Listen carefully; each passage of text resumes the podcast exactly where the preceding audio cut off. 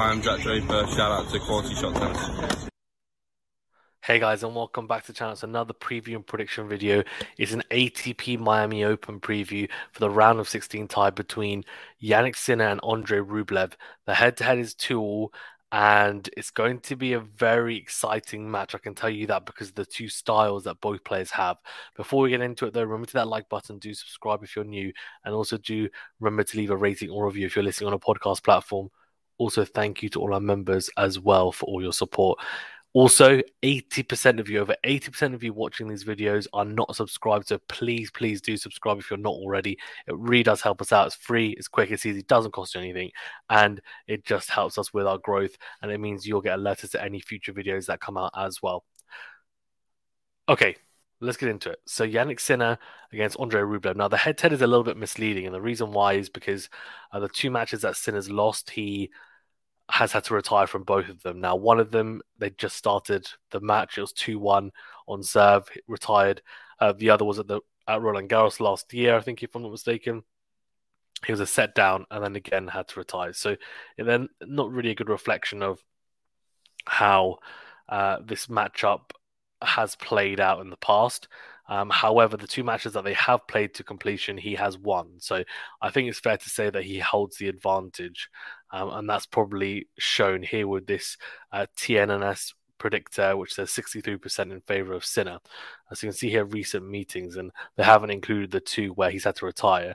Uh, so Sinner versus Rublev at Monte Carlo, um, which, you know, it's an interesting one. Like, you look at that five seven six one six three to Sinner, and that's on the clay, so not really a huge amount to take from that. If we look at the full breakdown of the four meetings, um, which should be here, you can see here, yeah, Vienna two one, then retired in 2020, 2021.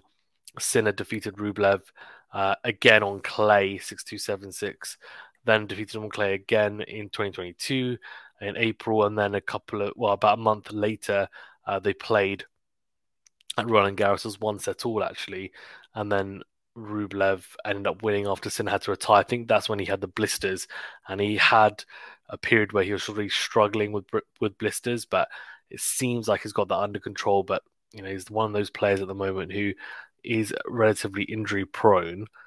Um, in terms of the matchup, so what I'm going to do is we've talked a little bit about the head to head, current form as well. I mean, both players are in some decent form. So talk about form, and then I'm going to talk about uh, the match as a whole, what to look out for in terms of patterns of play and things that might come to fruition during the match, and then ultimately give you guys my prediction as well, because I do think it's a really intriguing matchup uh, in the sense that we're going to see some massive hitting from both players, no doubt, and they both uh, love to be aggressive. Uh, so in terms of recent performances, Sinner impressively beat Dimitrov 6-3, 6-4, beat Laslo Djere as well. Uh, lost to Carlos Alcaraz in the semi-finals of Indian Wells. No shame in that, of course. He's in great form. Then if we look at Andrey Rublev and his form, beat Kecmanovic in straight sets very comfortably. Uh, JJ Wolf was a bit of a, a, battle, but won in straights there as well. And then lost to Cam Norrie in, at Indian Wells um, last week. So you know, both players in some decent form. The people they've lost to are Alcaraz, Norrie. They're both very good players. Of course, Alcaraz is the player on tour currently. He's the hottest player on tour right now.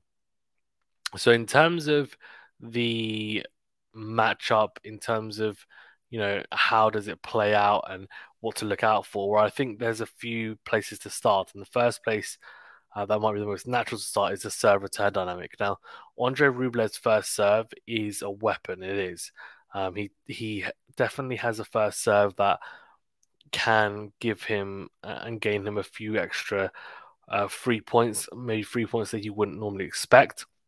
Um, and, but the one problem that Rublev might have is that Sinner generally is a very good returner. Now, uh, that definitely will uh, not be ideal for someone like a Rublev, uh, who will be trying to win po- as many free points as possible on the first serve. Now, the second serve is a bit of an issue for Rublev. It is still a work in progress, in my opinion. It's still very, very slow and sits up. And I think for Sinner on a hard court uh, in Miami, where the courts are slightly faster than Indian Wells, I think he's just going to pounce on that step in um, and really make Rublev pay.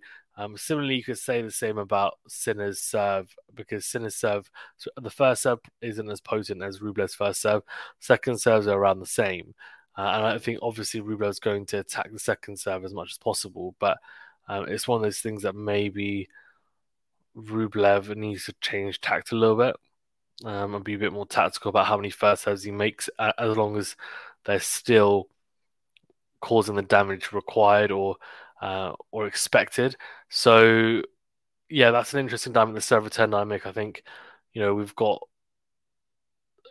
I, the thing with Rublev is his returning isn't great either, but he will try and attack the second serve return. But his returning, I wouldn't say he's the most naturally gifted returner on tour. Uh, he's just very good at being able to get around the court, uh, and obviously has very good stamina, no doubt. Um, in terms of other things to watch out for, well, the backhand to backhand is a really important one because I feel like with Rublev, one of his best shots is the into out forehand, and he'll utilize that a lot. Now, uh, then it's not necessarily an issue, but what Sinner is very good at is he's very solid off both wings for the most part, and especially on the back on the backhand side.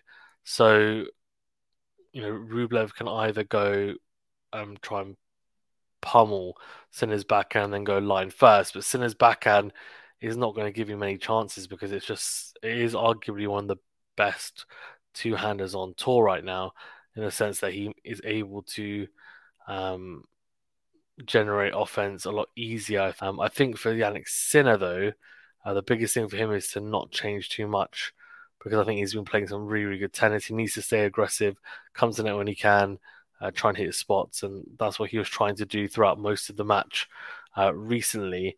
Um, but for Sinner, you know, it's one of those things that he needs to be on point. In the backhand to backhand exchanges, he should be getting the better of Rublev because his backhand arguably is, you know, one of the best on tour in terms of how not just necessarily the technique, but how cleanly and crisply he's hitting the ball and how easy he makes the technique look. So, uh, but anyway, in terms of backhand to backhand, I think Sinner you know, he wins that battle against Rublev. That's the difference. He wins the battle in the backhand to backhand, does Sinner, uh, and Sinner will be trying to pepper the Rublev backhand as much as possible. So Rublev will have to hit some backhands, no doubt. He will try and go line early. His backhand on the line is actually pretty good. But yeah, and then in terms of like forehand to forehand as well for Sinner and Rublev, Rublev's forehand is absolutely massive. And cross court, he gets some good traction. He gets good pop off the surface as well. Uh, I would say that Sinner's forehand is also very good, but it's not as good quite as good as Rublev's, I would say.